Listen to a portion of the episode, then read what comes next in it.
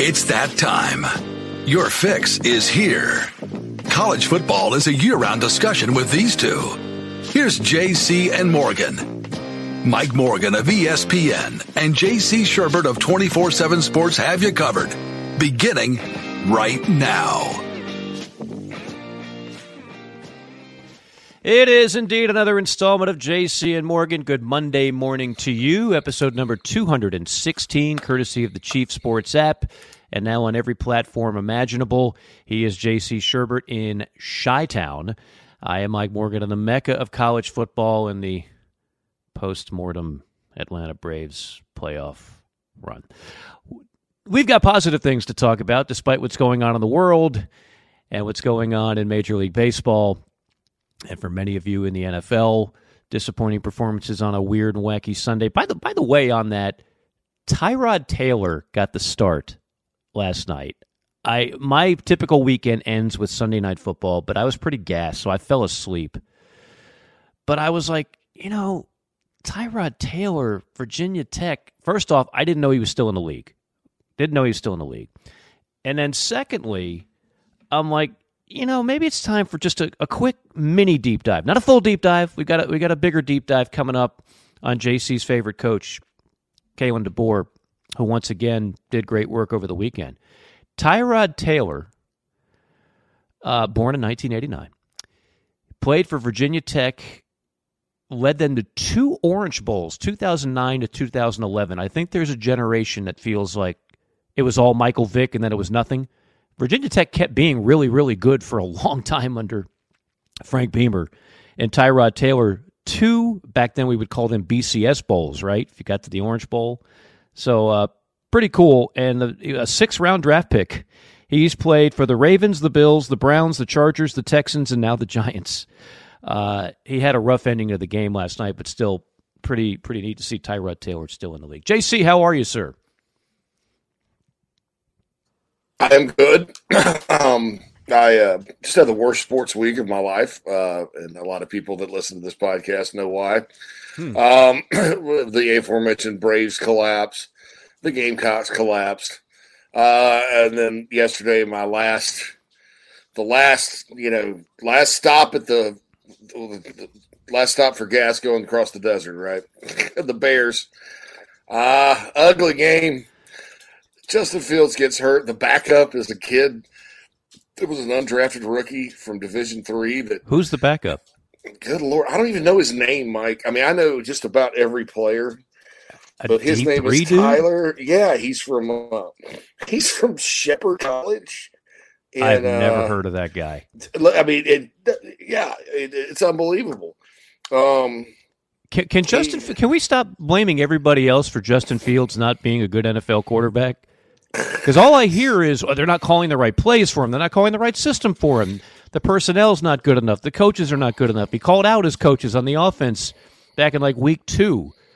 Maybe he's just not the answer, and maybe they wind up taking somebody else in the draft. And oh, by the way, maybe that's not Caleb Williams. More on that later. Mhm. Uh, I am right here with you on that, brother. And I actually had a conversation with somebody about this yesterday after the game about maybe it's it's not William, it's not binary between uh, Caleb Williams and Justin Fields. Maybe maybe there's another North Carolina quarterback out there that they need to consider taking. I, I've, been, I've been saying this for months uh, that Drake Maye might go number one, and I, I caught um, Orlovsky, who's one of the few former players, talking heads that I actually when they when he talks, I listen.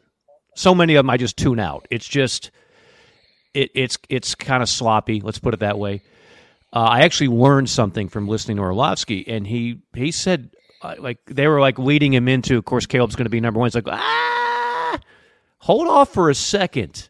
That might not go the way people think. And I've talked to a couple people that are scout guys that have said the same thing going back to a year ago that it might be Drake Maye.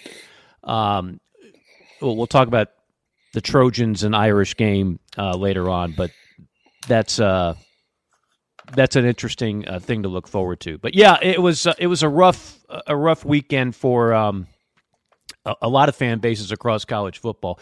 By the way, I, I don't mention this enough. Uh, we thank the thousands of you that tune in every day, and we love you on Spotify. We love you on iTunes. We love you on Google Play. And yes, I am an Android person, so Google Play has a spot in my heart. Do not laugh. Um, but we do. We are now on every platform, and the uh, YouTube audience continues to increase. Not because of our pretty faces, believe you me. I mean that that's we're not we're not winning over points uh, from that. But if you get to watch it, uh, you see a number of things. Of course, you get to see our sponsors and patron them, and some other little graphics and things that our producer uh, Phil Molinax, Mad Dog, cooks up. So it's another way to watch it. I, I listen to a lot of podcasts when I'm at the gym or what have you, but I if they're on YouTube, I put it on the video. I'm just one of those people. I like I like seeing the people who uh, are talking, not because again it's not a uh, a looks thing necessarily. It's just a deeper connection. So we do that. I know we haven't mentioned that enough, and we also do this every Monday morning live. We're not going to scatterbrain you all over the place like we have in the past. If you want to hear it live, we get our first crack at everything, so we continue to do that every Monday. That's going to be here to stay from now until perhaps the end of time, barring some scheduling conflicts with the schedules of uh, myself, JC, and Phil. Uh, also, the website, jcandmorgan.com. We've got a few email, ent- uh, email entries uh, in the mailbag. We always encourage you to do that. We'll read your emails on the air in the latter part of the show slash podcast. Okay. Uh, just some overarching thoughts on week seven, JC, before we get into the JC five. I watched a lot of football, either live or, or recorded uh, over the weekend. Uh, a couple things that you have hit on that I, I think you were uh, you were telling no lies. Washington Oregon is a rivalry I've never been able to see or broadcast. One of the few, and I mean I've I've had a chance, I've had the luxury, the privilege to cover some pretty good ones. Uh, Auburn, Alabama, when I was working in Columbus, Georgia. I mean that's right on the border. So uh, hosting a sports talk show there, every other phone call is either Auburn or Alabama, and Alabama and Auburn, and of course Georgia. Um, got to cover at a young age Florida, Florida State, and got to cover Carolina, Clemson, South Carolina, that is, for those of you that are unfamiliar with that terminology. Uh, that is, to me, still one of the most underrated rivalries in college football. It, it, the ones that dominate a state without a pro team, I really think have a special touch to it because it's all that's going on in the state, and and so everybody is um, is tuned into that. Now, there's a lot more going on in Washington and Oregon, and I've only been to those states once, and I've never been to the campus of either. But to your point last week, I, I watched a little background on the history of that rivalry. It is really, really good. And for the second straight year, uh, we were treated to another classic. And as a Heisman voter, I got to say, it ain't Caleb Williams at the top of the list. It's it's Penix, and really he's been there for a while. But I don't talk about Heisman stuff through like three or four weeks. We're now through seven, you know, and and now you start like some of the stats are are legit. Some of the the things that you balance on what really is an adequate measure of how good a player or a team is versus what we would have looked at three four weeks ago. Now we're starting to get a good gauge. Uh, and I think he's as good as any player in college football. He's still got big games left, and we'll see how, how it shakes out. But he was outstanding. The game was outstanding. Some questionable moves from Oregon late in that game. Uh, Dan Lanning uh, fell on the sword for, as he should have. Uh, sometimes three is better than zero, folks. But uh, but that was an outstanding matchup. That and well, I think that really stole the show. Notre Dame blew out I mean, Caleb Williams throws three picks in the blink of an eye. That game was over. You had some you had some good matchups in the SEC. The the Florida South Carolina game that you mentioned was an entertaining one to say the least. Uh, and oh, by the way, Friday night, Deion Sanders, prime himself, had a 29 nothing lead over an awful Stanford team and blew it. When I woke up the next day, I was like, what the hell happened? Uh, well, you're the most penalized team in college football, and you have no discipline in the secondary. That's what happened, and Stanford took advantage of it and beat uh, the Fighting Primes. Um, what stood out to you this weekend before we dive right into the JC5? Well, the Notre Dame situation, um, I kind of used some reverse psychology on them last week. Uh, and they, they, went out and took care of business, and Southern Cal looked awful. Uh, this number stood out to me from that game, though, Mike 251. That's how many yards of total offense Notre Dame had. Now, there is some hidden yardage in there, what you call hidden yardage, where a big kick return or a defensive score, that's yardage, but it doesn't count for your offense. They did have a 99 yard kickoff return mm-hmm. for a touchdown, but Southern Cal, nine penalties, 75 yards. They could only muster 103 on the ground. You mentioned the three picks. They turned it over five times, despite outgaining the Irish 302 to 251 and having a 10 minute advantage in time of possession, which is another weird stat. Um, they lose by four touchdowns, 48 20. and sometimes you look at this game and you go, stats don't always tell the story, you know, because that there, there there's a there's a game where Notre Dame almost they doubled up the score on, on the mighty Trojans and uh, got outgained and you know turnovers and special teams were really the difference in that ball game. Caleb Williams did not play his best to say to say the least. They looked uncomfortable. The weather was sort of uncomfortable around here uh, all day on Saturday, so I think that that maybe slowed them down a little bit. But uh, I don't know, man. Those leprechauns at Notre Dame Stadium were out yesterday because that, that was just a weird final score compared to statistics. Uh, I thought, um, you know, I, you mentioned uh, Washington, Oregon. I have been to both campuses, Mike. Uh, not for games. Uh, I'd love to go to a game some, at both places, actually. Um, and it's different. You know, Washington's right there in Seattle, uh, in a city. Uh, it, it, does have a nice campus. The stadium's right there on Lake Columbia. You know, Eugene is, is a lot like Clemson, South Carolina. Auburn, Alabama. Uh, it's a college town, smaller place, mm-hmm. two hours south of Portland.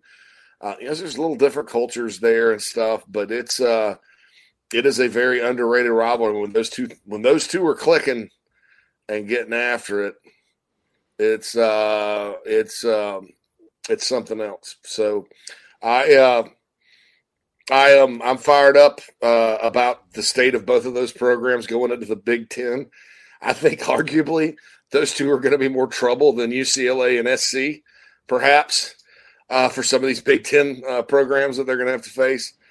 Uh, but it's a uh, it, just all the credit to to those two two schools for getting it right and getting it rolling. Um, I'll say this too, you know about uh, about the SEC games. There were a lot of really close ones and really telling ones. Um, you know, I, like Alabama, Arkansas, and we'll get to that in the JC five. I thought the A and M Tennessee game. I told my friends this is the one thing I got right in a long. I've gotten it right in a long time, uh, and I was I was actually more right this past weekend as far as other schools and stuff. Team, teams I don't necessarily have a vested interest in. Uh, A and M Tennessee. I, I, told my friends Saturday morning. I was like, I, would hammer the under on that. Everybody thinks it's going to go hmm. over. Those two defensive lines are dominant. I said. Yeah Tennessee leads the country in sacks. Uh, and, and Tennessee's defense did not disappoint. I think if you're looking at the Vols right now, Mike, that's the story of this year is that they have they have made a jump on defense. It's not a jump to the elite defenses in the country, but they are significantly better on that side of the ball, mm-hmm. particularly in the secondary, than they were last year, and that's going to allow them to win in different ways when Joe Milton's, you know, throwing it and knocking out a, a, a beer vendor. you know, I mean that's that, that that's going to allow them to win. Their running, but their run game is really good again. So uh, I felt like that was that was it. And, you know, and then just kind of looking forward to this weekend, Penn State, Ohio State. Yeah. I, I think this is uh, a chance for people to. Nobody's talking about Penn State enough right now because they haven't played anybody. Uh, since West Virginia in game Either one. is Michigan and neither is Michigan. But I think I think this is a chance, James Franklin and Nittany Lion Nation, for you guys to to break the ceiling a little bit and and get a win because I think this year's Penn State team is definitely good enough to go into Columbus and win. Uh, I, I I've been up and down with Ohio State all year. Nice win at Purdue, but it's Purdue and. Uh, James Franklin's coming and bringing the devil and hell and whatever else you want to call it with him next Saturday. So you guys better buckle up your chin straps because that's going to be that's going to be a classic in the Big Ten. Well, their their problem, Penn State's that is. I mean, they've always they've had Saquon Barkley, they've had Micah Parsons. I mean, they've had athletes all over the field. They recruit very well, um, but they haven't always had a great quarterback. Uh, Drew Allar is is definitely more than good enough. Uh, but again, if you're Franklin, like you, you have to win at least one of these. You have to at least split Ohio State, Michigan. You cannot lose both. Um, and thank you, Big Ten, for participating in the relevance. Because remember, Oregon and Washington are still technically in the Pac. Um, and which I mean, they got to be kicking themselves how that that league is being picked apart on what is overall a very good season for that uh, conference. But the Big Ten has just, I, I, would love to talk more Big Ten on this show. We haven't had a reason to. I mean, when you once you got past the Ohio State Notre Dame game, what in the world have you been able to really get excited about in the Big Ten? I mean, seriously, it just it, it's been like a, a cat nap through most of seven weeks of the college football season. Now it's about to get real in the Big Ten, and now the Big Ten is going to share the big stage with conferences like the Pac and the SEC, and of course the Big 12 hasn't had much to celebrate past Oklahoma, Texas, but that was a classic game a couple weeks ago. So I'm looking forward to that uh, uh, as well. And um, I would just say, you know, overall, the, the, and I know it's in your your five that the Tar Heels just very quietly are just winning game after game after game. Like everybody knows about Drake Maye, but they don't know about the running backs. And and Tez Walker is you know, that's what an NFL wide receiver looks like. And they now play defense. Like Tennessee, like they all of a sudden they can D it up. Uh, and and so you've got some interesting blood. I don't worry about the top 25 this time of year, but I did take a peek at it. Georgia, Michigan, Ohio State, FSU, Washington, OU, Penn State, Texas, Oregon, and the Tar Heels. Now Alabama at eleven, mm, I'll I'll take that stock. They they will host Tennessee this weekend, mm-hmm. and uh, you might you might be able to gauge who I like in that game based on what I just said. Uh, the SEC, we'll talk about this when we go around. The SEC has a half a dozen teams that are in the top twenty-five. Congratulations to Missouri. Talk about somebody that nobody saw coming. You got two quarterbacks in the SEC this year one that resides in Gainesville and Graham Mertz, who had a lackluster career at Wisconsin, who many people ranked as the 14th best quarterback in the league out of 14, who has actually been really, really good. And the other one is Brady Cook, who was booed by his own fan base a few weeks ago. And and people were saying bench him and get him out of there. And all that kid does is make plays and make very, very, very few mistakes. So with all the talk about the quarterbacks at the top of the league, it's been a couple of, of below the radar guys that have really done well in the in the Southeastern Conference. Absolutely, Mike. And You're the quarterback guru on this show. I always defer to you on that. I'll take that I, distinction. I know. I know you live it, breathe it, research it, love quarterbacks. I love uh, QBs and wideouts. I do. That is, I'll, that is your thing. That's why your fantasy football team beat mine two weeks ago. Thanks ah. for not talking crap. Uh, t- yeah. Like, uh, by, by the way, just as an aside, the Bears' backup quarterback is named Tyson Bagent. He's from he's an undrafted free agent uh, from uh, rookie for rookie now from Division Three Shepherd College in West Virginia. You just made that up. That's not even a real thing. Nope, that's him. That's like a uh, Dungeons and, and Dragons character.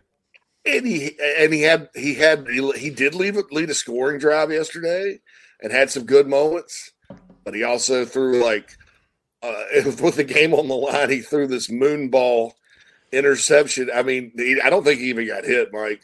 The ball went almost straight up in the air.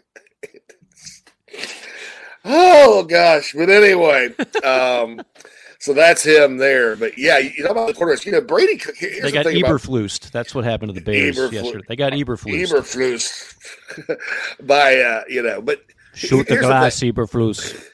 Shoot the glass.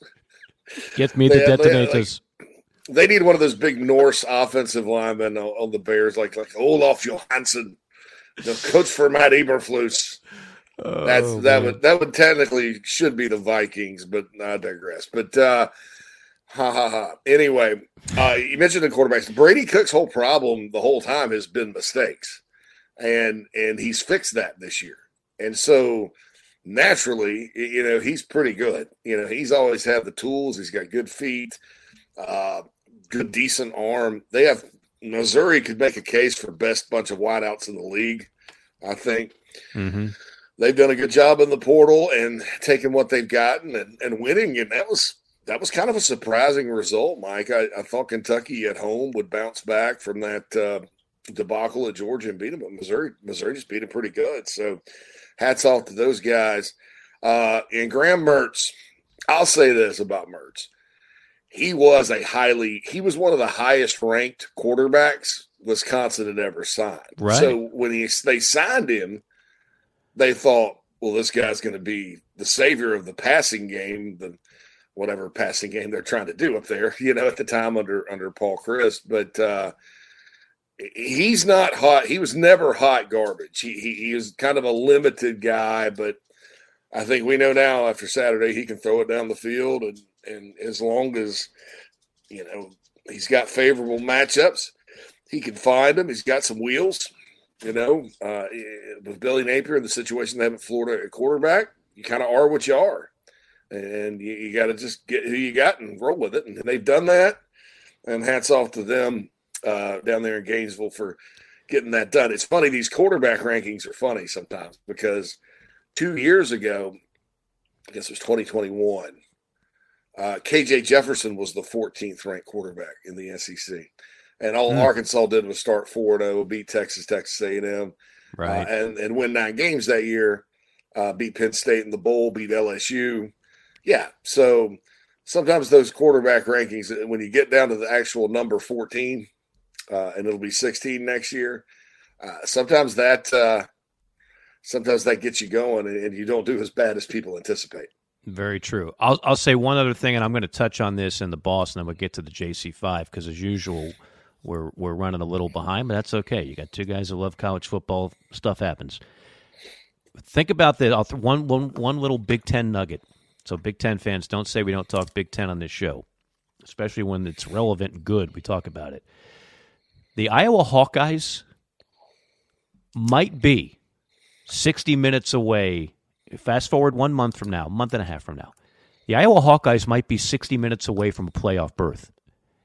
And it's a newsflash if they get more than 25 points in a game. Remember now, we have one more year of these divisions in the Big Ten, right? The mm-hmm. ACC already got rid of them. The SEC is going to get rid of them. The Big Ten is going to get rid of them, but that we're one year away.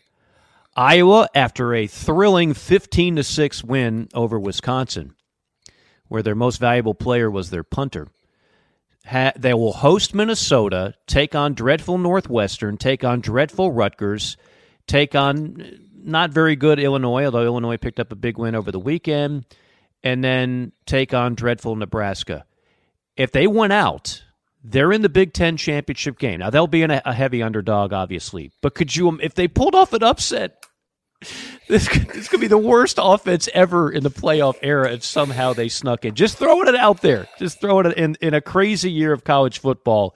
It could happen. That's all I'm saying.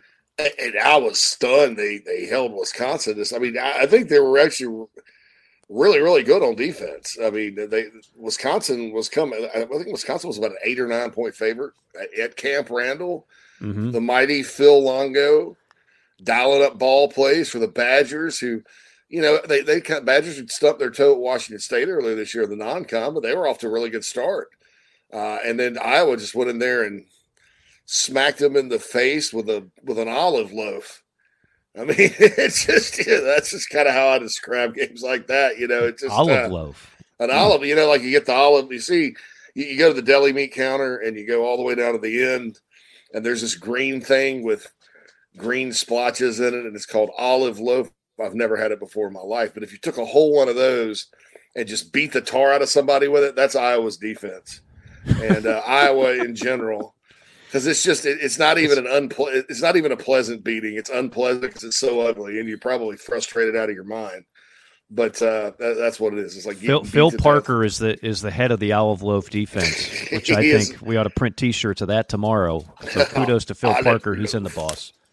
He, oh, he's good. He's good too. So anyway, but that's uh, yeah, that the Iowa Hawkeyes could be uh, could play spoiler and man, I got they get in the playoff. Boy, they're going to be favored in every game they have left. They're going to be favored in every game they have left, and and their offensive coordinator is below that twenty five point threshold, where basically it was kind of given an ultimatum. and if you haven't seen, I can't remember who does this. Is it Sickos Committee? It's one of the funniest things on Twitter. It's yeah. remember the old cliffhangers game on Prices Right where you had the guy yodeling, and every time, every dollar you were off the price, he'd go, yeah. you'd be higher and higher up the cliff until you fell off, and then you'd lose. Uh, so he's got like that that final tally, which is like 325 points, whatever it is, and every time they score, in this case, what 16 points or 15 points, don't want to give him too much credit. He just moves up 15, yole and he's he's got a ways to go. He's got a way. Of course, we're talking about the coach's son, who's the OC uh, nepotism Terrible. at its finest. We saw some nepotism on the uh, broadcast game, and I, without mentioning names, when you've got a marquee game, you you, you got to do better. Like really, you you you got to do better, folks. Um, there'll be a time where I can really do a deep dive on certain uh, broadcasting uh, formations. Let's just say I know I know how a lot of these people get hired and how the business is run. I've been in it for a while now. When you've got a marquee game, that's not the time to just throw out uh, certain people because you're kind of doing a solid, if you know what I mean. Anyway, all right, let's get into the JC five. Uh, the fate of an entire nation depends. The, yes, I forgot my tagline. The morale of an entire nation relies heavily right now. The New York Stock Exchange they're they're ringing the bell. They're waiting to see what JC comes up with. The economy will certainly. Uh, I, I predict by the end of this, mortgage rates will actually fall below seven and a half percent.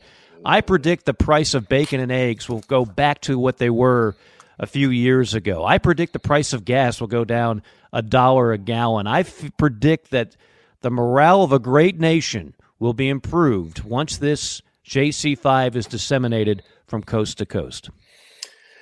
Wow, that's awesome. No pressure. Um, all right, so uh, the aforementioned Kalen DeBoer and folks in the chat box, just as a, a courtesy reminder, we're going to talk a lot of Gamecocks coming up after JC and Morgan. JC and Morgan's kind of a broader audience college football wrap up, so don't worry, Jonathan. Uh, the the, uh, the the the sad wound healing will commence but we got the ITG coming up at eleven get, to two. Yeah, eleven to two. Three hours of post mortem. We we will we are going to dive right into it. So don't worry about that. We got to we got to kind of go around the country right now. So Kalen DeBoer, I so I, and I started thinking about this last week, right? So you've had Steve Sarkisian at Washington.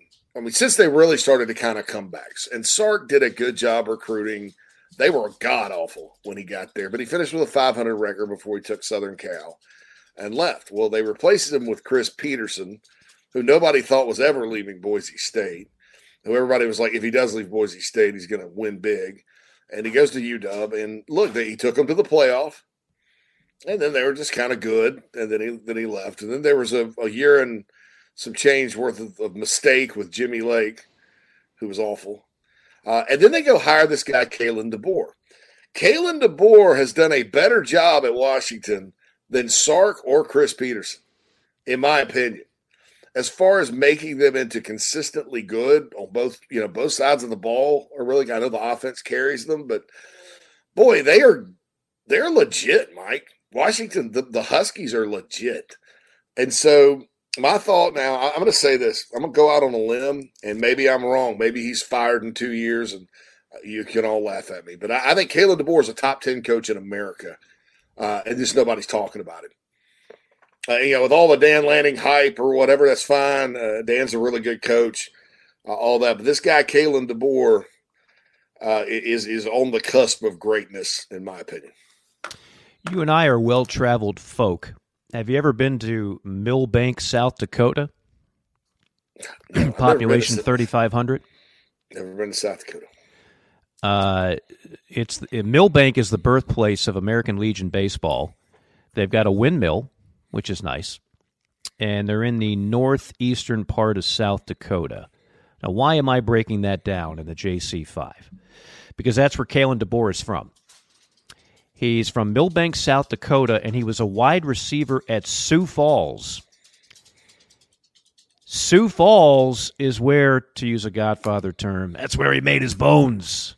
He won three, three NAIA national championships at Sioux Falls.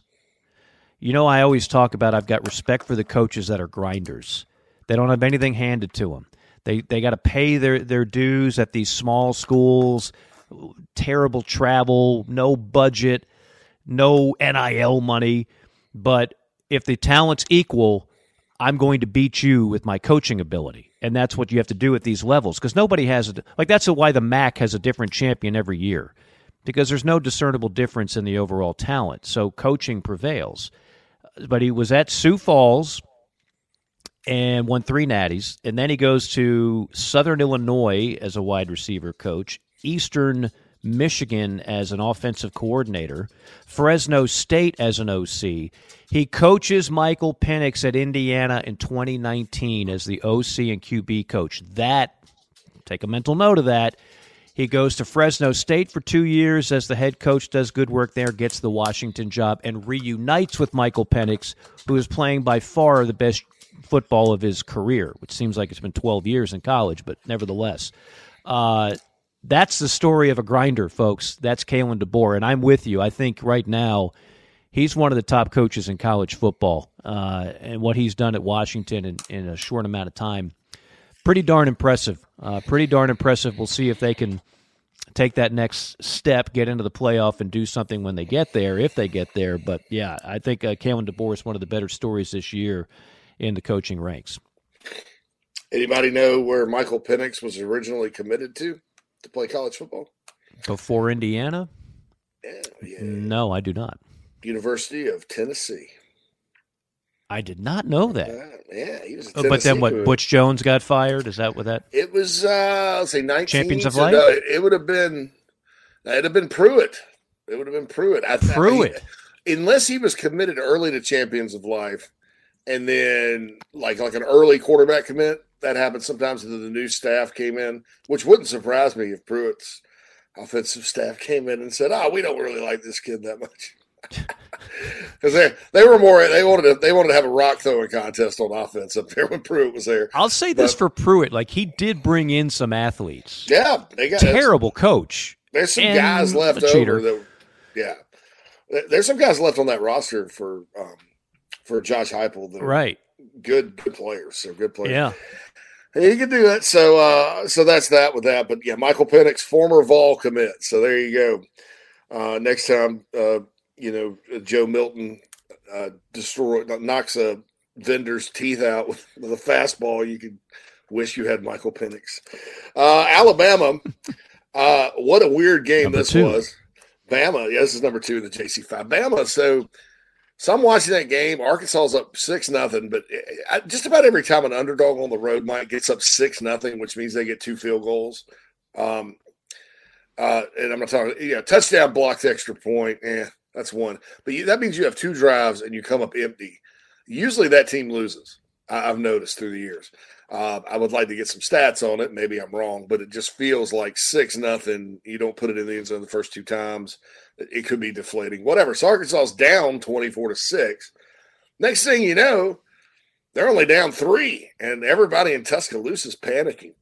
I'm going to say this: this Alabama team just may, it just may be that it's structured to win a bunch of close games rather than blow people out like all y'all down there are accustomed to. But a win's a win, you know. And sure, you got to be a little concerned. Uh, there, Bama's offensive line seemed to fall apart at key times in that game. Uh, you, you don't want to, when you have your boot on their throat, you don't want to let them up, and they did. But uh, this just may be how Alabama sort of is is built this year: is to, you know, play defense, win close ones, uh, be a team that's hard to beat, but that's not necessarily going to beat you down. 0 and 4 in the SEC is Arkansas right now. We all love Sam Pittman. I think he's one of the more likable coaches in college football. They do get a, a, a rest That's not a good way of putting it. Mississippi State can beat you, folks. they can certainly beat Arkansas, but they they get a, the the schedule does lighten as we pointed out. So if they're going to make a run, the time is now. They'll have Mississippi State at home this Saturday, and I give Arkansas a load of credit. They they played their you know what's off. Alabama was just was just better in the end. If Arkansas played that well, they would have beaten BYU. They would have won some of the games that they lost earlier this season, but they haven't for whatever reason. Uh, and so a tough loss. And, and you're right for Bama. Miller was not great. He, he was it was much better the week before against A and M, but when you got a great defense, you can win games ugly. And Alabama does have a great defense in Tuscaloosa. Number three. Number three, Blue Heaven, Tar Heel Blue, Mack Brown.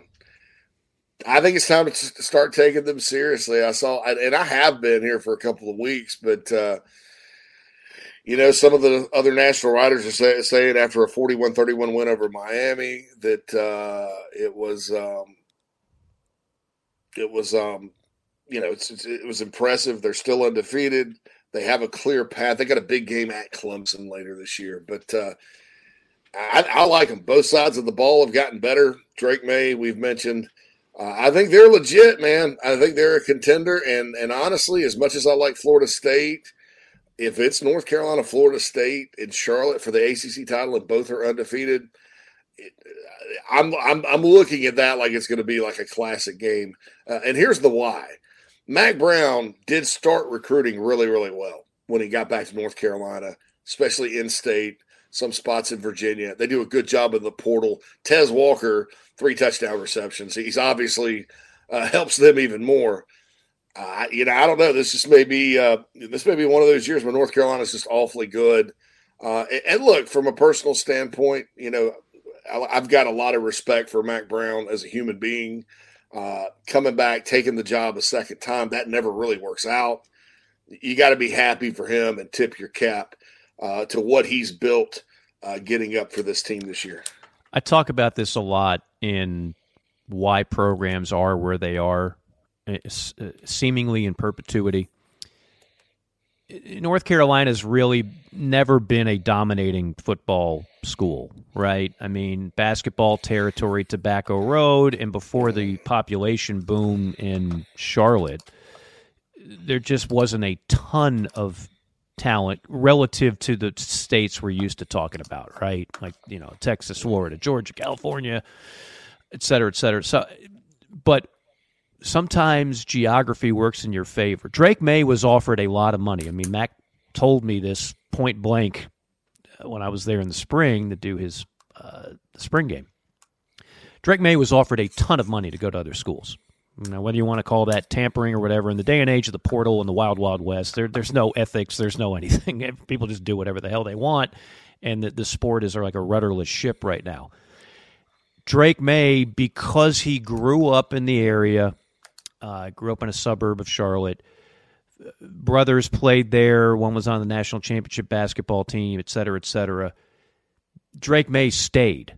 He could have gone to a bigger program he could have made more money at another program, but this just in Drake is going to be okay financially for the rest of his life. And he happens to love the area and he happens to love the program. Tez Walker, who you mentioned, it was a weird path that he took to, you know, Kent State and UNC Central, but he is a North Carolina kid, right? So for him, another guy, I mean, he could have gone when the, there were a number of teams ringing that phone for the portal he just he decided it makes sense to be near home, and that's how he eventually got the waiver. And we all know the NCAA dragged their feet and looked like an idiot in the process. if you look at some of their top players, they're from the state of North Carolina. Like North Carolina's not even with Mack Brown being as great a recruiter as he is. They're not at the point where they're just plucking up kids all over the country. But sometimes the geographical stars are aligned and they, they I'm with you. Like they could certainly beat anybody in that ACC championship game if they get there. And where you this Miami game was the typical okay, here's where North Carolina gets humbled. That's their past where you start buying stock and then they fall flat or lo- even lose a game that they're like a double digit favorite. That's Tar Heel football. And if, if there's any North Carolina fans out there, you know what I'm talking about. They didn't do that this weekend. They didn't do that the weekend before. They haven't done it all year. So yeah, I'm with you. I think I think the Tar Heels and the Seminoles, if that's the matchup, because Louisville, I, I don't know how they got blown out by Pitt after beating Notre Dame, but they did. That's the crazy world of college football that we love. It seems to me like those two are on a collision course in the uh, ACC, and I think that'd be a hell of a matchup. Number four. The number four item on the JC5 is Lincoln Riley better get it together. Uh, I, I, remember somebody had some guts on this show a while back, and I think we were, t- in fairness, we were talking about first years. Uh, but, but which coach the, the the the the like the big hires like Lincoln Riley, Brent Venables, Brian Kelly, which coach may not make it? And I said Lincoln Riley. Mm-hmm. And look, that was a disaster Saturday night. Uh, you got you outgained by you held them to 251 yards, and you had five turnovers, and, and I mean, uh, and you're still not playing much defense. Uh, and, and, and I, I I just that that was one of those games where you sit there and go, hmm, that's uh that's Lincoln Riley, uh, kind of like when he used to run into an SEC team or or whatever at Oklahoma kind of getting exposed a little bit. I, I don't know. I think they got to get it together, man, because you talk about NIL money. There's a lot of people out there spending a lot of money with NIL. Okay. And it's LA. And so that kind of opportunity is plentiful. But you're not paying that guy, and I think you pointed this out last week, nine million a year and for a gated house in a gated community, and you gave him everything he wanted uh, to go out there and get beat 48 to 20 when you have a 70 yard advantage in yardage. You know, they look that bad, like just like they didn't want to be there.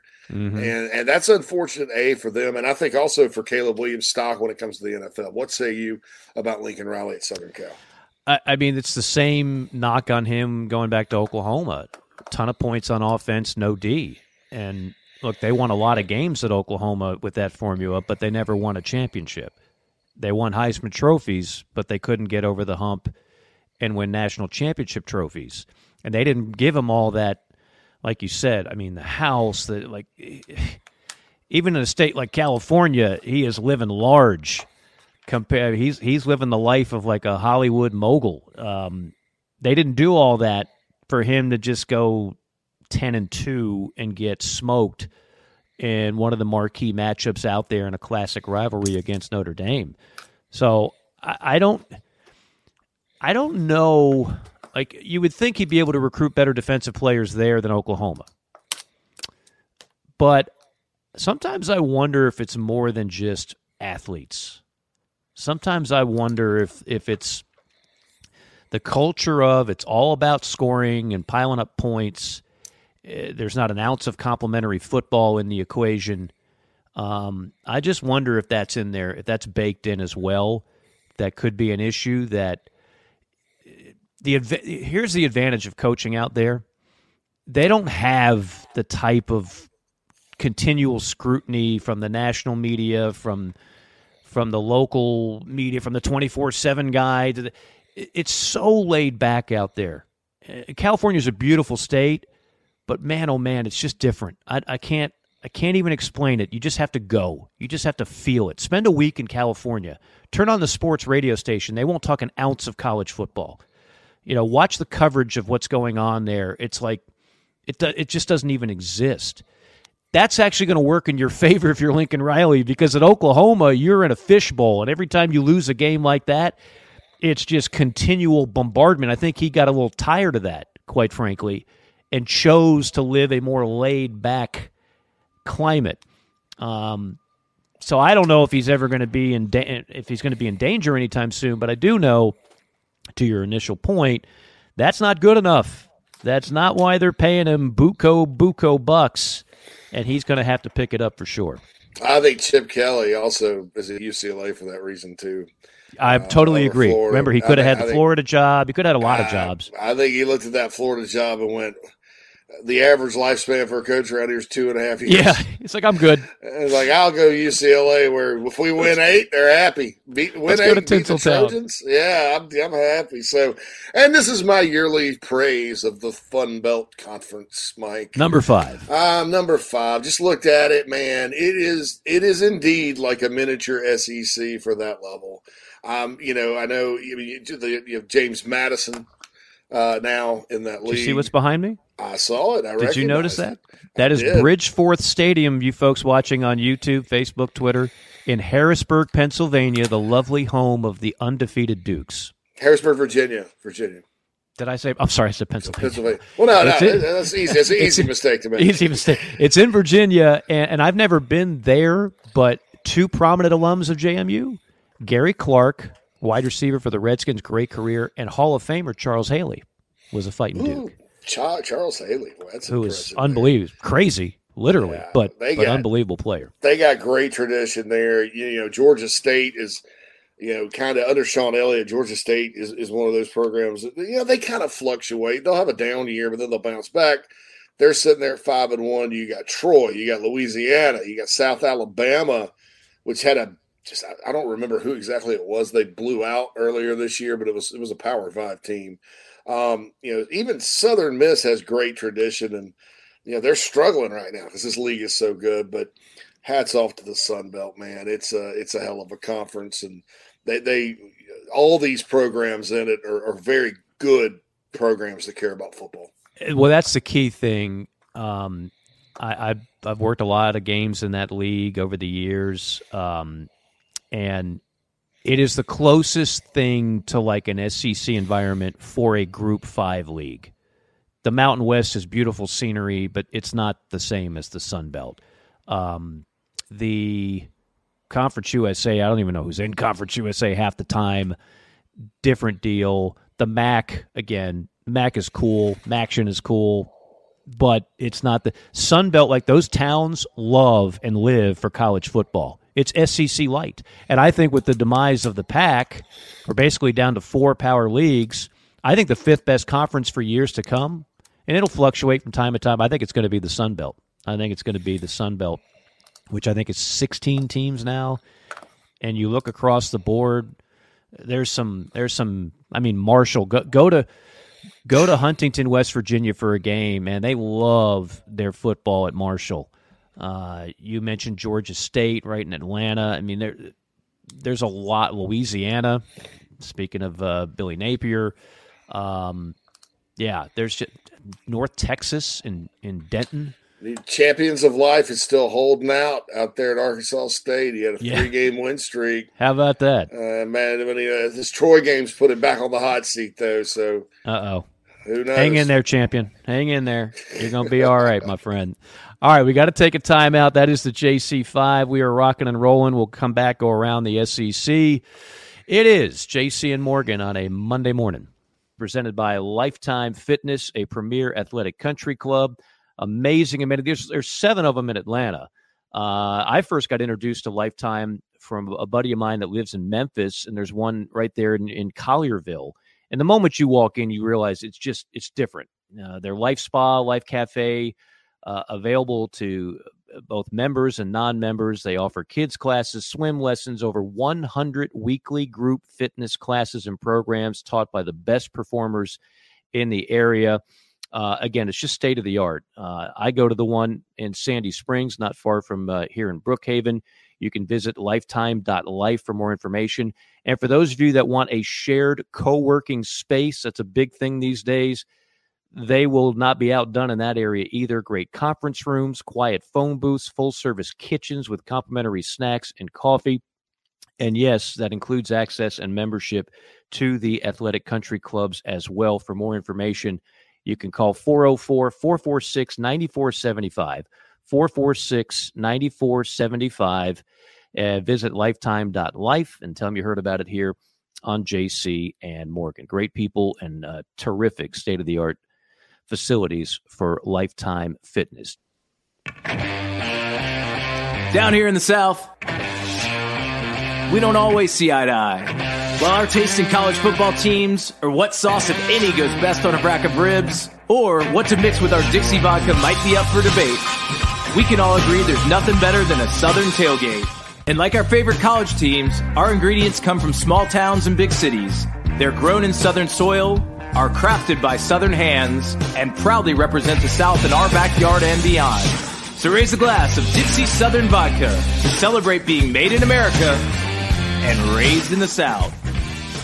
Hey, folks, want to tell you about our friends at Titan Construction Group really quick. They're a mid Atlantic based general contractor, specializes in retail, restaurant, and office construction. TCG strives to separate itself from other general contractors by adding value every step of the process.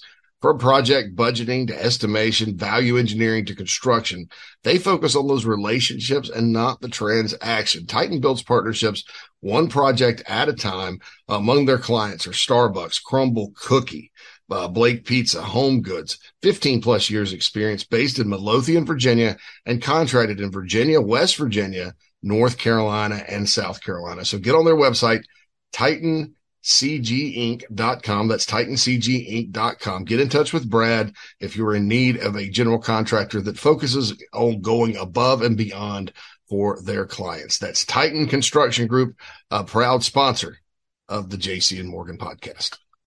South Carolinians, this message is for you, as well as for people in Georgia, Florida, and Tennessee.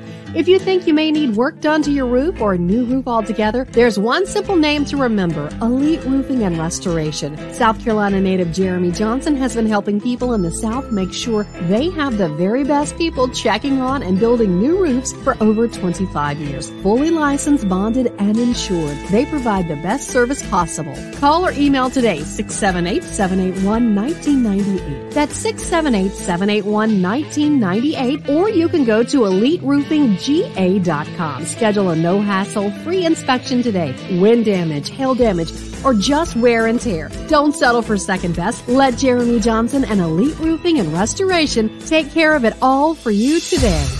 Hey, this is Mike Morgan, and like many of you, I love staying active. It makes me feel better. It helps me enjoy a better life. But whether you're a world class athlete or someone just keeping the dream alive like me, you'll want to make sure you have someone who can handle the injuries that are going to arise. That's where the world renowned Dr. Michael Hatrack of Synergy Sports Wellness and Synergy Release Sports come into play. He's been my guy for nearly a decade, and he has served thousands of people, including over 400 NFL players, over a career that spans 47 years. Yeah, he's that good. And his staff's personalized biomechanical treatments and therapies can handle it all. Back pain, knee pain, shoulder pain. We all know the injuries, but few know the solutions the way Dr. Hatrack and his terrifically trained staff do. I've seen others. No one delivers the results the way they do. That's why people from all over the country come to Synergy's two Georgia locations, Buckhead and Alpharetta. Dr. Hatrack has trained a team of chiropractors in his proprietary technique that has been proven to yield life changing outcomes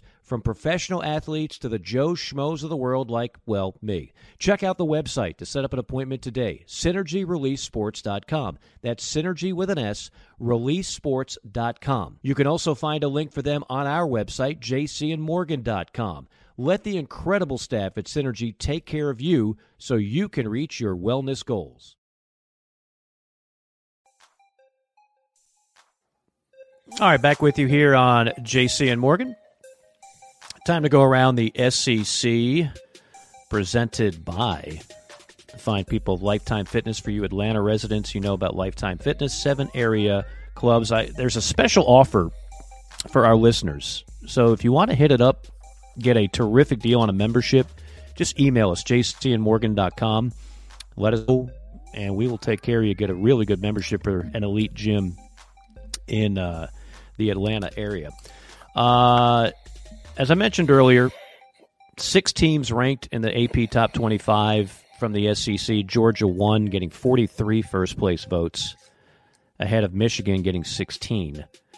Two teams that, let's be honest, have been a little light on the schedule. Alabama's 11, Ole Miss is 13, Tennessee is 17, LSU 19, and Mizzou, the surprise of the bunch, is at 20. When you take a look at the games coming up this weekend, pretty solid crop. Mississippi State at Arkansas, we referenced that. Arkansas could really use a win. Actually, both these teams can. State is 0 3, Arkansas is 0 4. Uh, Jefferson's having a good year for the Razorbacks. They don't have much to show for it. Mississippi State's identity's kind of been all over the map with Coach Arnett and a, a new offensive scheme, and you know Will Rogers uh, still might break some records, but it's been a tough year in Starkville. The 3:30 CBS game is one that has been talked about uh, for quite some time. Tennessee, remember Tennessee still got Georgia in Knoxville in November. Well, they've got Alabama in Tuscaloosa. uh, again, that's a 3:30. Bama six and one. Tennessee five and one, and we'll see how good that Tennessee defense is. We'll see how good Milroe and Milton can be against two of the better defenses in the Southeastern Conference. Alabama's an early nine and a half point favorite in that game. Interestingly enough, mm-hmm.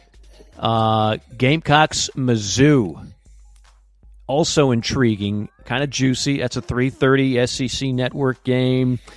Talked about Cook, how good he has been 14 TDs, three picks. Spencer Rattler's been terrific all year long as well. He has not had a ton of help.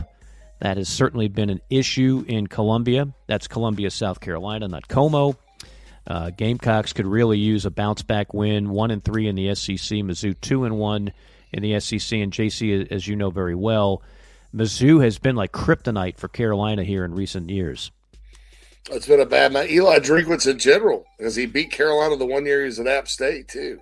That's right. And uh, so he's he's owned them. Um, sometimes things like this turn around though. Uh, surprisingly, I mean, Mizzou was what two and four, something like that, coming in last year to Columbia, South Carolina.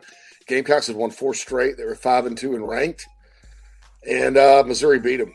So you just never know. Uh, I do think, though, this I, I, think this year Missouri is a better football team than South Carolina based on what we've seen so far.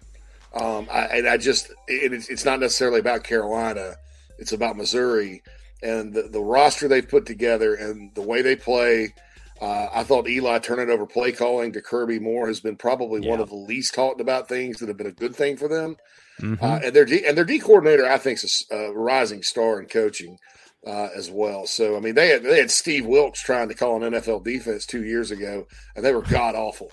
And then they they just promoted this guy who was Skip Holtz's DC at Louisiana Tech, right? It turns out he's a pretty good coach.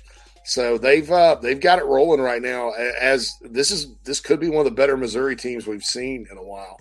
Um, you know, so I, I, now can the Gamecocks go out there and win? Certainly, uh, anything can happen. But uh, this is not just your normal Missouri team that ekes out six wins.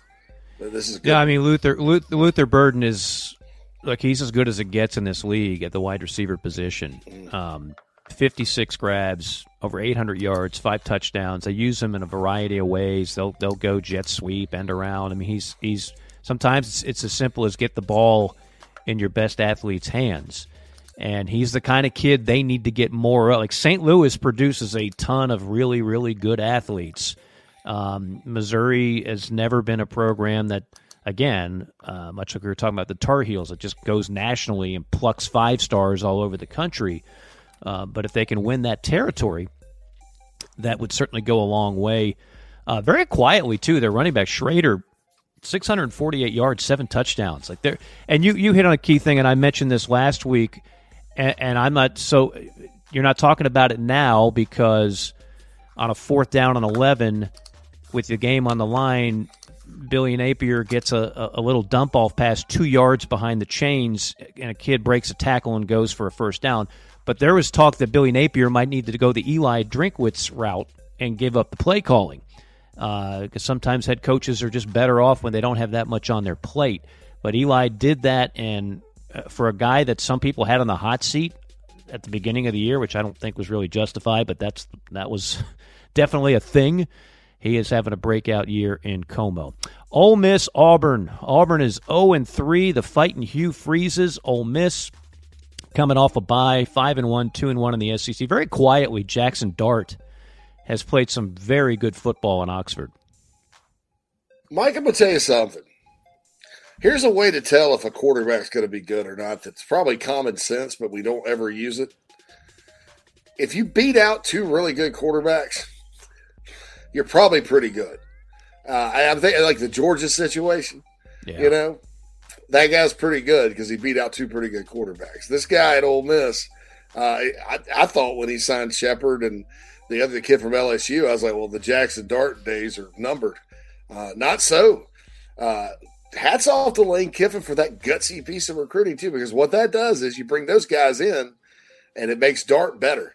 And so hats off to him as well. But that's uh, that's uh, that's kind of been one of those stories that I've looked at this year and gone, well, you know, yeah, most of the guys that I looked at and go, well, they he beat out two really good quarterbacks to win this job. They've gone on to have good years. Yeah. So no, no doubt about it. Um, final game, Army at LSU. I don't. I don't even know what to make. The, who the hell scheduled this one? yeah, it's just like I keep looking at that. I'm like, wait a minute, is that a, is that a typo? What, is LSU playing Army in mid October? They sure are. Uh, there's not much to offer on this game. LSU's a 30 point favorite. I'll just say this: in another season, Jayden Daniels would be getting serious Heisman talk. He has been phenomenal this year. But when you got two losses, nobody cares. I mean, that's just that's the nature of this day and this day and age. I don't know if it started with Gino Torretta or what, but we just decided that you know, like if you don't win nine, ten games, you can't you can't be up for the award anymore. It's crazy, man. Yeah, we talk about the Pac-12 quarterbacks all the time, and we just uh, rattled off, no pun intended, Spencer Rattler, Jackson Dart, and Jayden Daniels. Uh, now Spencer's not a former Pac-12 quarterback, but he's from Arizona, so he's from that footprint a lot of good quarterbacks out west, man. A lot of good quarterbacks out west, and some have made their way to the SEC. And yeah. uh, those guys are all having great years, but they're not on great teams, so they're not getting invited to New York, as you said. Yeah, yeah. And to to your point earlier, like the the rankings of SEC quarterbacks, man, it, it, everybody wants a mulligan on that, right? I mean, there's a there's a lot of people that didn't have Cook and Mertz playing good football. You had uh, some prominent analysts uh, talking about uh, a, a, certain quarterback at, at Tennessee in Milton yeah. being the most talented by far in the country, and uh, just like what? Based on what? Based on what? Um, he, he's he's not even in the top five this year in the SEC in quarterback play. But uh, anyway, that is your Around the SEC, again, presented by Lifetime Fitness. We'll take a timeout. We'll tell you who was the boss, top performances of the previous week. Also, get into the mailbag as well, and a final look ahead as JC and Morgan rolls on. Mike here for Elite Roofing and Restoration. Chances are you're a homeowner, you're going to have to have that roof replaced at some point. Could be because of wind or hail damage. Could be because it's just that time. The roof is old and you don't want to take any more chances. Go ahead and call Elite Roofing and Restoration. They will take terrific care of you as they have for me over the years. They provide exceptional roofing services. They offer a highly knowledgeable staff on insurance claims for roof repairs and replacements, as well as an extensive catalog of materials materials and colors to ensure your roof looks as good as it performs. So how do you do it? Well, you just start off, you can go to the website, eliteroofingga.com. That's eliteroofingga.com. Go ahead and fill out the form, get connected with the fine folks at Elite Roofing and Restoration, and they will take care of the rest for you. Elite Roofing and Restoration. Don't settle for second best.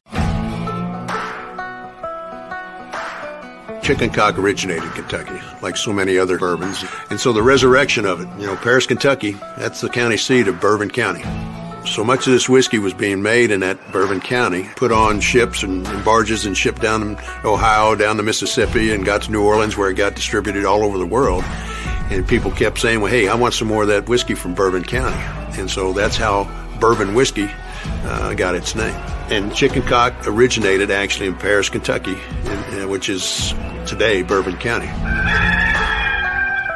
Hey, this is Mike Morgan, and like many of you, I love staying active. It makes me feel better. It helps me enjoy a better life. But whether you're a world class athlete or someone just keeping the dream alive like me, you'll want to make sure you have someone who can handle the injuries that are going to arise. That's where the world renowned Dr. Michael Hatrack of Synergy Sports Wellness and Synergy Release Sports come into play. He's been my guy for nearly a decade, and he has served thousands of people, including over 400 NFL players, over a career that spans 47 years years. Yeah, he's that good. And his staff's personalized biomechanical treatments and therapies can handle it all. Back pain, knee pain, shoulder pain. We all know the injuries, but few know the solutions the way Dr. Hatrack and his terrifically trained staff do. I've seen others. No one delivers the results the way they do. That's why people from all over the country come to Synergy's two Georgia locations, Buckhead and Alpharetta. Dr. Hatrack has trained a team of chiropractors in his proprietary technique that has been proven to yield life changing outcomes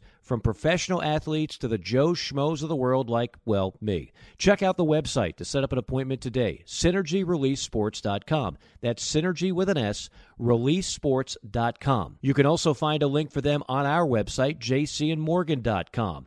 Let the incredible staff at Synergy take care of you so you can reach your wellness goals.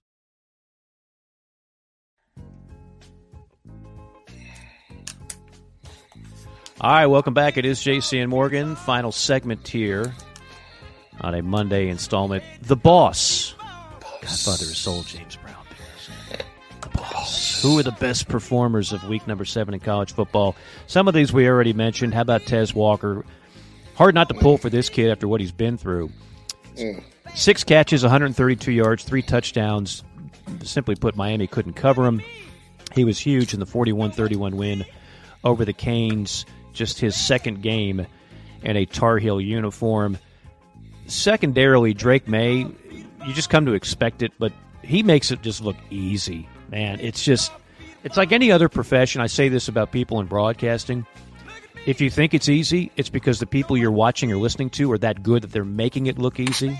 It's the classic duck where you just see him on the pond, just go. But down below the water, the feet are just pumping and pumping and pumping. Drake Maye is that he's that duck He's that swan just floating on the water. Throws a pretty ball, runs when you need him to, reads defenses, doesn't make many mistakes. Again, don't be surprised if he's the number one pick in the draft. I think it's going to be a great battle between him and Caleb for that distinct honor. Speaking of quality quarterbacks, if Michigan played somebody, we'd be talking more about J.J. McCarthy. We might be talking about him a lot more when they play Penn State, when they play Ohio State, when they play in the Big Ten championship game. against Iowa. Uh, he's got, he had as many passing touchdowns as incompletions, three, and another victory for the Wolverines. I'm not going to say much more about McCarthy other than he's really good, but you just don't know it necessarily because Michigan hasn't been they haven't played many games worth really talking about. Seminoles wide receiver Keon Coleman, nine catches, 140 yards, one touchdown uh, the the annual Dino Babers pitfall after getting off to a good start. Syracuse. Uh, Keon Coleman is basically unguardable. Uh, it was a transfer from Michigan State. Mm. I, he is he's a matchup nightmare. Louisiana kid too. Is from Louisiana? Yeah, yeah. South Carolina recruited him for a while, and then the coaching change he kind of fell off, and he went to Michigan State. But that kid that kid could play. You know where he almost went, Mike? Kansas. Kansas was offered what? a chance to walk on the basketball team. Uh, I, think see that's that. toward the end of Les Miles, so they had some connections in Louisiana for the kids. So no, Jayhawks could have used him, but man, yeah, Florida State got a great pickup at him. He's, he's think about that. You're going to have Keon Coleman and Tez Walker in the ACC championship game if if things if, continue if, the way they are. Uh, look, Michael Penix Jr. said at the top of the show he would get my Heisman vote today. 302 yards, four touchdowns, including the game winner against a quality Ducks defense, one of the few teams in the Pac that does play good D.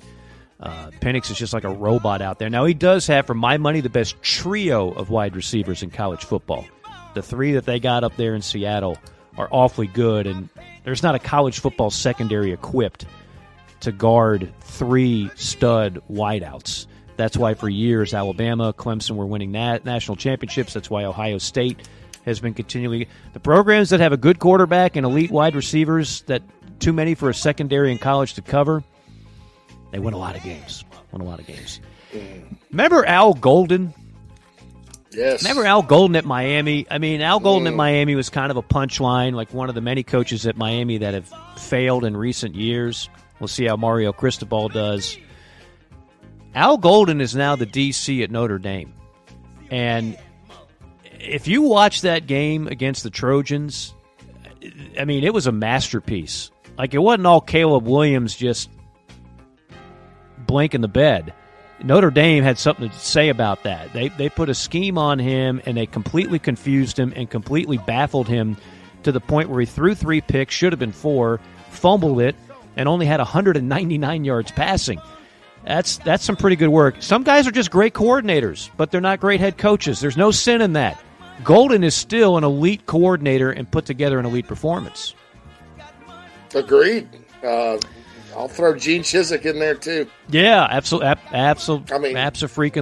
Uh, Tar Heels have a lot of high score games, but they're better. They're significantly better on defense than they Yeah. are. So No, Gene was a great pickup for them. Uh, talked about this game. Was one of the more entertaining ones on the board uh, from Williams-Brice. I was texting you during that game, JC. It's going to Pearsall. It's going to Pearsall. It's going to Pearsall. He is a stud wideout in, in a league that has a bunch of stud wideouts, and they. I don't know what they did on defense. That's for another show. Uh, but Pearsall just gave them hell 10 grabs, 166 yards, a touchdown. And we talked about Mertz 423, three touchdowns, zero turnovers. One of the better pass catch hookups in the Southeastern Conference this year. Pearsall, Pearsall was the transfer from Arizona State. He's probably going to be in the league. Like that's what an NFL. Yeah. He that that dude can ball. he's a That great dude player. can ball. Yeah, yeah. He Ster- is, stereotypes aside, he can When- ball, folks. When you were talking about who to stop for Florida's defense offense, who do you need to stop? You stop the running backs, and you stop Ricky Pearsall. Yeah.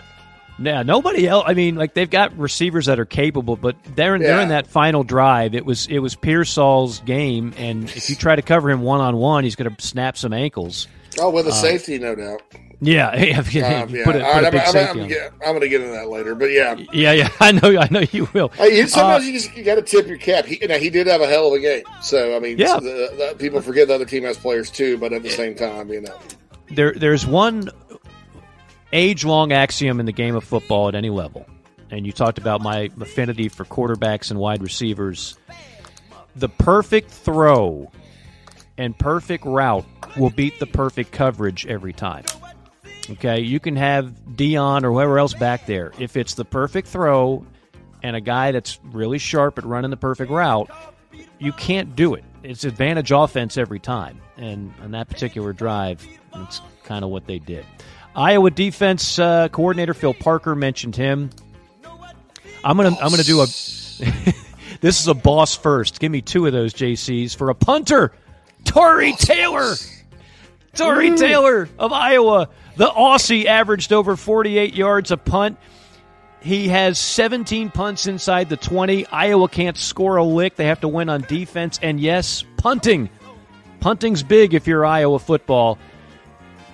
Tory Taylor, the Aussie. It seems like Aussie punters are everywhere in college football now. good eye, American Mike. punter. I don't know if you can get a scholarship. You don't say, do you, Mike? There's Australian punters everywhere, eh? Put another shrimp on the bobby. Let's put another shrimp on the bobby. Hey, how about uh, Stanford coach Troy Taylor? It was more than uh, Deion. Sanders' team completely folding like a like a cheap tent. Uh, Troy Taylor of Stanford helped lead his Cardinal to a comeback win while trailing 29 at the half. So who the hell is Troy Taylor, you might say? Remember a few weeks ago when Sacramento State defeated Stanford and I put the Sacramento State football stadium in the background? Well, that's where he came from. And they were 30 and 8 in 4 years and they kept going to the FCS playoffs. Playoffs? Playoffs. Uh, they had never won an FCS playoff game in history before he got there. Before that, he set all kinds of records as a quarterback at Cal. You know who was on that search committee for Stanford when they hired him? Andrew Luck. Rice. Yeah, kind of. She might have been. Yeah, she might have been. Well, I, I'm pretty sure she was, but uh, she yeah, probably was. Yeah. yeah, she, she's kind of a. She's a footballer. She was on the playoff a, committee. She's a kind of a meddling booster out there with Stanford. Yeah, you know, the ACC stuff started happening. She, her and GW for SMU started. They started working the phones. You could do a heck of a lot worse. There, there's a lot of um, hires that have been made where they allow these former alums, distinguished alums, to kind of go in the meeting and like, hey, I played here. Here's what we should hire. Without getting into specific names, I can tell you more often than not that has failed miserably. Uh, just because you were a good player doesn't mean you know anything about hiring a coach. But in this case, it looks like maybe they got a good one in Troy Taylor. By the way, Travis Hunter, another game where they where he played over hundred plays. They are running that kid into the ground, and nobody says anything about it. Just just an FYI. Well, he's not a uh, pitcher, Mike. I mean, yeah, I mean, he's not I the know, biggest kid in the world it. either. I no, get I it. mean, I get it. I, I mean, look, I love it from an entertainment standpoint, but if I'm like worried about the kid's future, it's not like he's playing positions where they don't have contact. He's not a kicker. Yeah, no doubt. He's a wide out where you're taking hits, and he's a DB where you're delivering hits. You're playing over 100 plays a game after coming off an injury. That is brutal, yeah. That's a little rough. And I already mentioned Kalen DeBoer, the pride of Milbank, South Dakota, continues to do terrific work at Washington, and that is the boss. Good crop. Good crop. As we uh, wrap things up here, we'll go to the mailbag. First from Bernie in Nashville. Guys love the podcast and now watch it live Monday mornings on YouTube when I can. We appreciate that. We encourage all of you to do the same, even though we know a lot of you can't do that Monday morning, so you listen later. However, sometimes I have to go into the office and go back and find it. I have trouble finding the same episode on YouTube. What is the solution? Thanks and go balls. That's a JC right. question. That's a yes. Uh, just go to our YouTube page. There is a playlist called JC and Morgan, and I put we put all of our episodes there. It's on YouTube.com slash The Big Spur.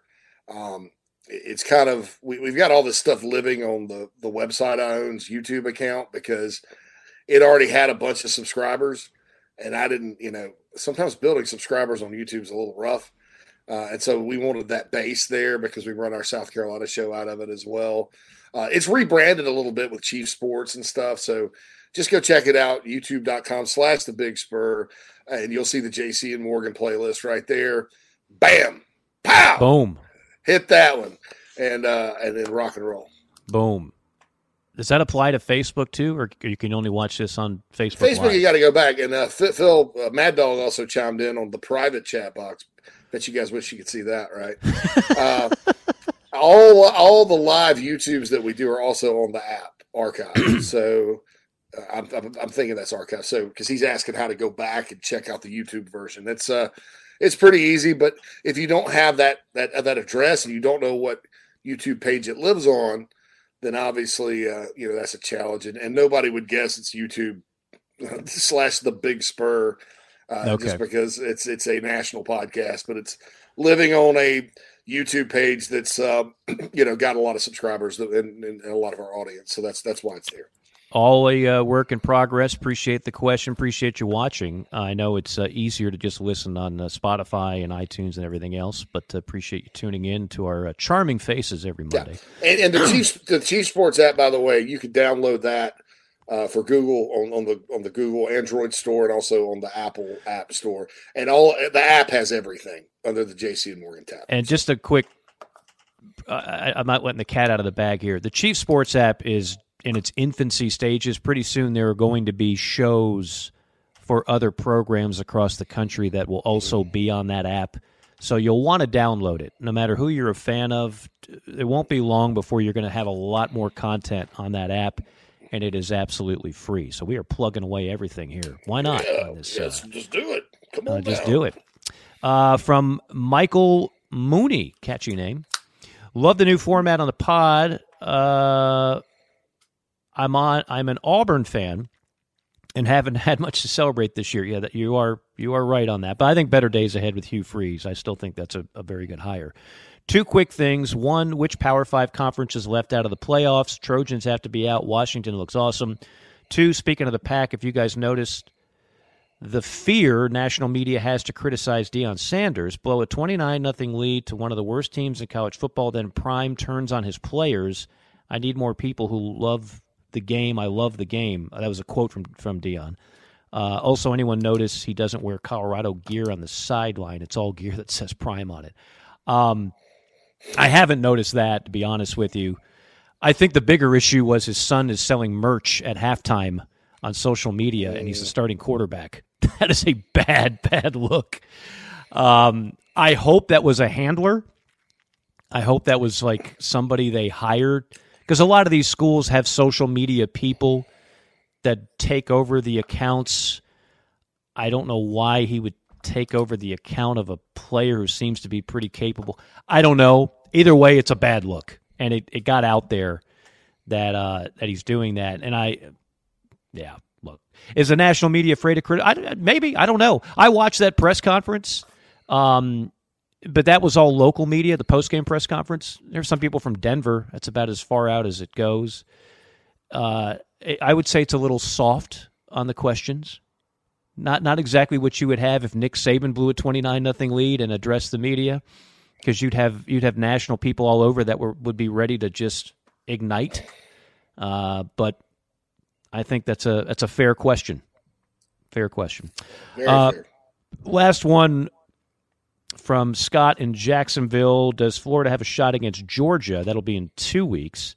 They beat UT at home and South Carolina on the road. Could they catch Georgia on an off day? I, that's probably the best chance. It, you got if you're Georgia, you've got Florida in an, on a natural, uh, natural, Neutral. natural grass uh, neutral field, natural grass. They still have natural grass in Jacksonville, right? Mm-hmm. Uh, they haven't changed that. Don't need to with that climate. Uh, and then, of course, you got Tennessee in Knoxville in November. If you would ask me this question a couple weeks ago, I would have said no chance in hell. Now, maybe. I mean, my guess is Georgia will be about a 10 point favorite. Just my guess. Um, Georgia keeps starting slow. I mean, hell, what about Georgia, Missouri, for that matter? Missouri gave trouble last year. Yeah, I mean, there's there's potential hiccups for Georgia. I just right now I don't see it. I I, I still think. I mean, Georgia's going to be in Atlanta regardless. I think, but uh, maybe they have an off day. I, I've just I'm, with that defense. I'm just and, and and a healthy Brock Bowers. One caveat: I don't know how serious that injury is right now. If Brock Bowers is healthy the rest of the way, I don't see Georgia losing. I mean, look, Georgia's defensive coaches are going to look at the film from Florida and they're going to say, okay, who do we stop? Again, I said this earlier. We got to stop their backs and you got to stop Ricky Pearsall. Yeah.